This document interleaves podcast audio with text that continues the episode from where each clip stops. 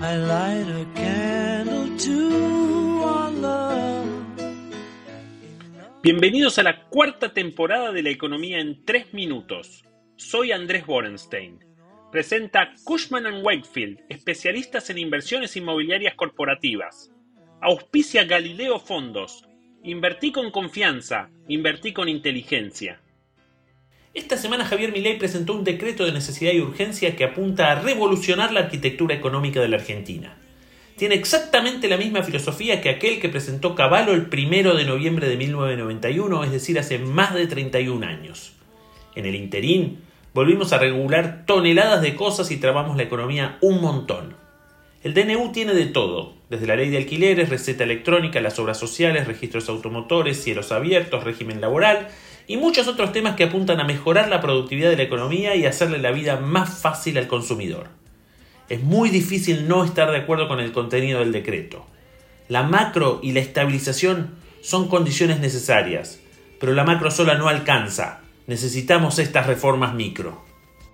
Hay una sensación de que muchos de los ítems decretados tocan la fibra de algún negocio.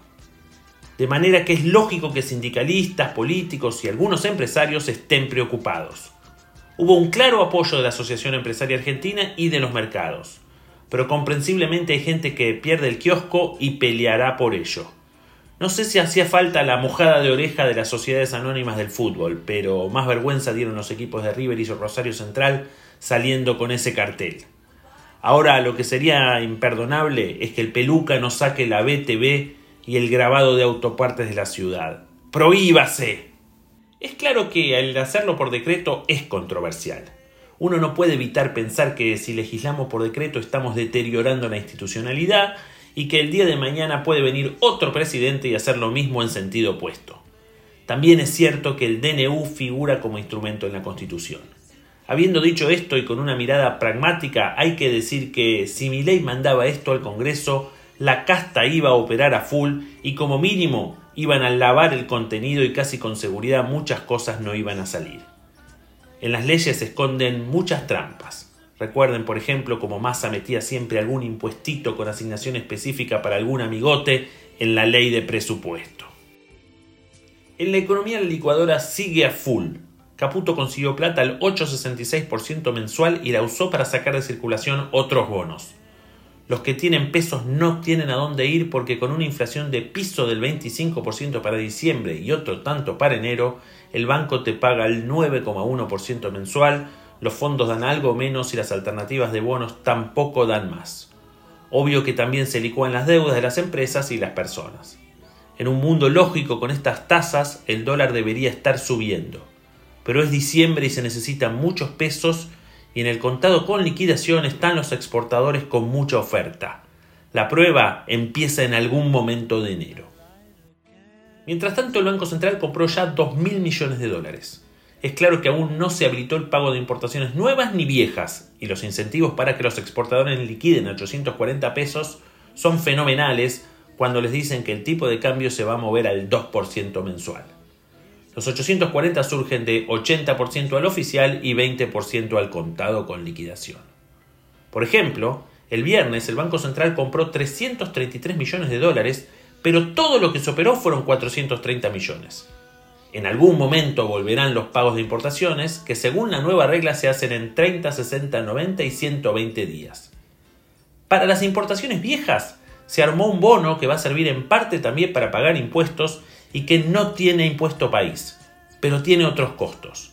El más cortito de esos bonos tiene tasa de interés cero y aún así hay que esperar hasta el dos mil veinticinco para hacerte de los dólares.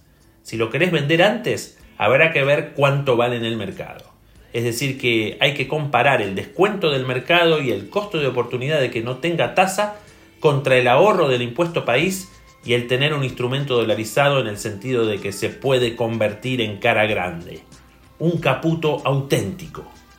En la economía real vimos un déficit primario de doscientos diez mil millones de pesos en noviembre, que no parece un mal número, pero está camuflado con trescientos diecinueve mil millones de ingresos por la licitación del cinco G y aumento de cuentas sin pagar. Los pagos de intereses sí volaron en el último mes del ventajita. La actividad económica cayó cero coma uno por ciento en octubre contra septiembre, pero vemos un noviembre y diciembre que vendrán con datos peores. Ya vimos cemento, acero, ventas minoristas y otros datos que no fueron buenos. Aún así, el año no habrá sido tan malo porque con una sequía durísima, la economía habrá caído solo uno por ciento, aunque deja arrastre negativo para el dos mil veinticuatro. El desempleo sorprendió con un cinco coma siete por ciento, un número que pasó casi inadvertido. Ni el kirchnerismo hizo bandera mientras se preocupaban por defender la república.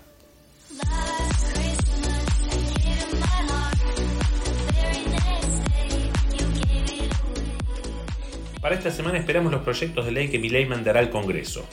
Incluyen nada menos que una reforma impositiva con blanqueo y más. Salen las cuentas externas y los datos del mercado de cambios de noviembre. Que tengamos todos un gran dos mil veinticuatro y de no mediar necesidad y urgencia, nos vemos en la quinta temporada el año que viene.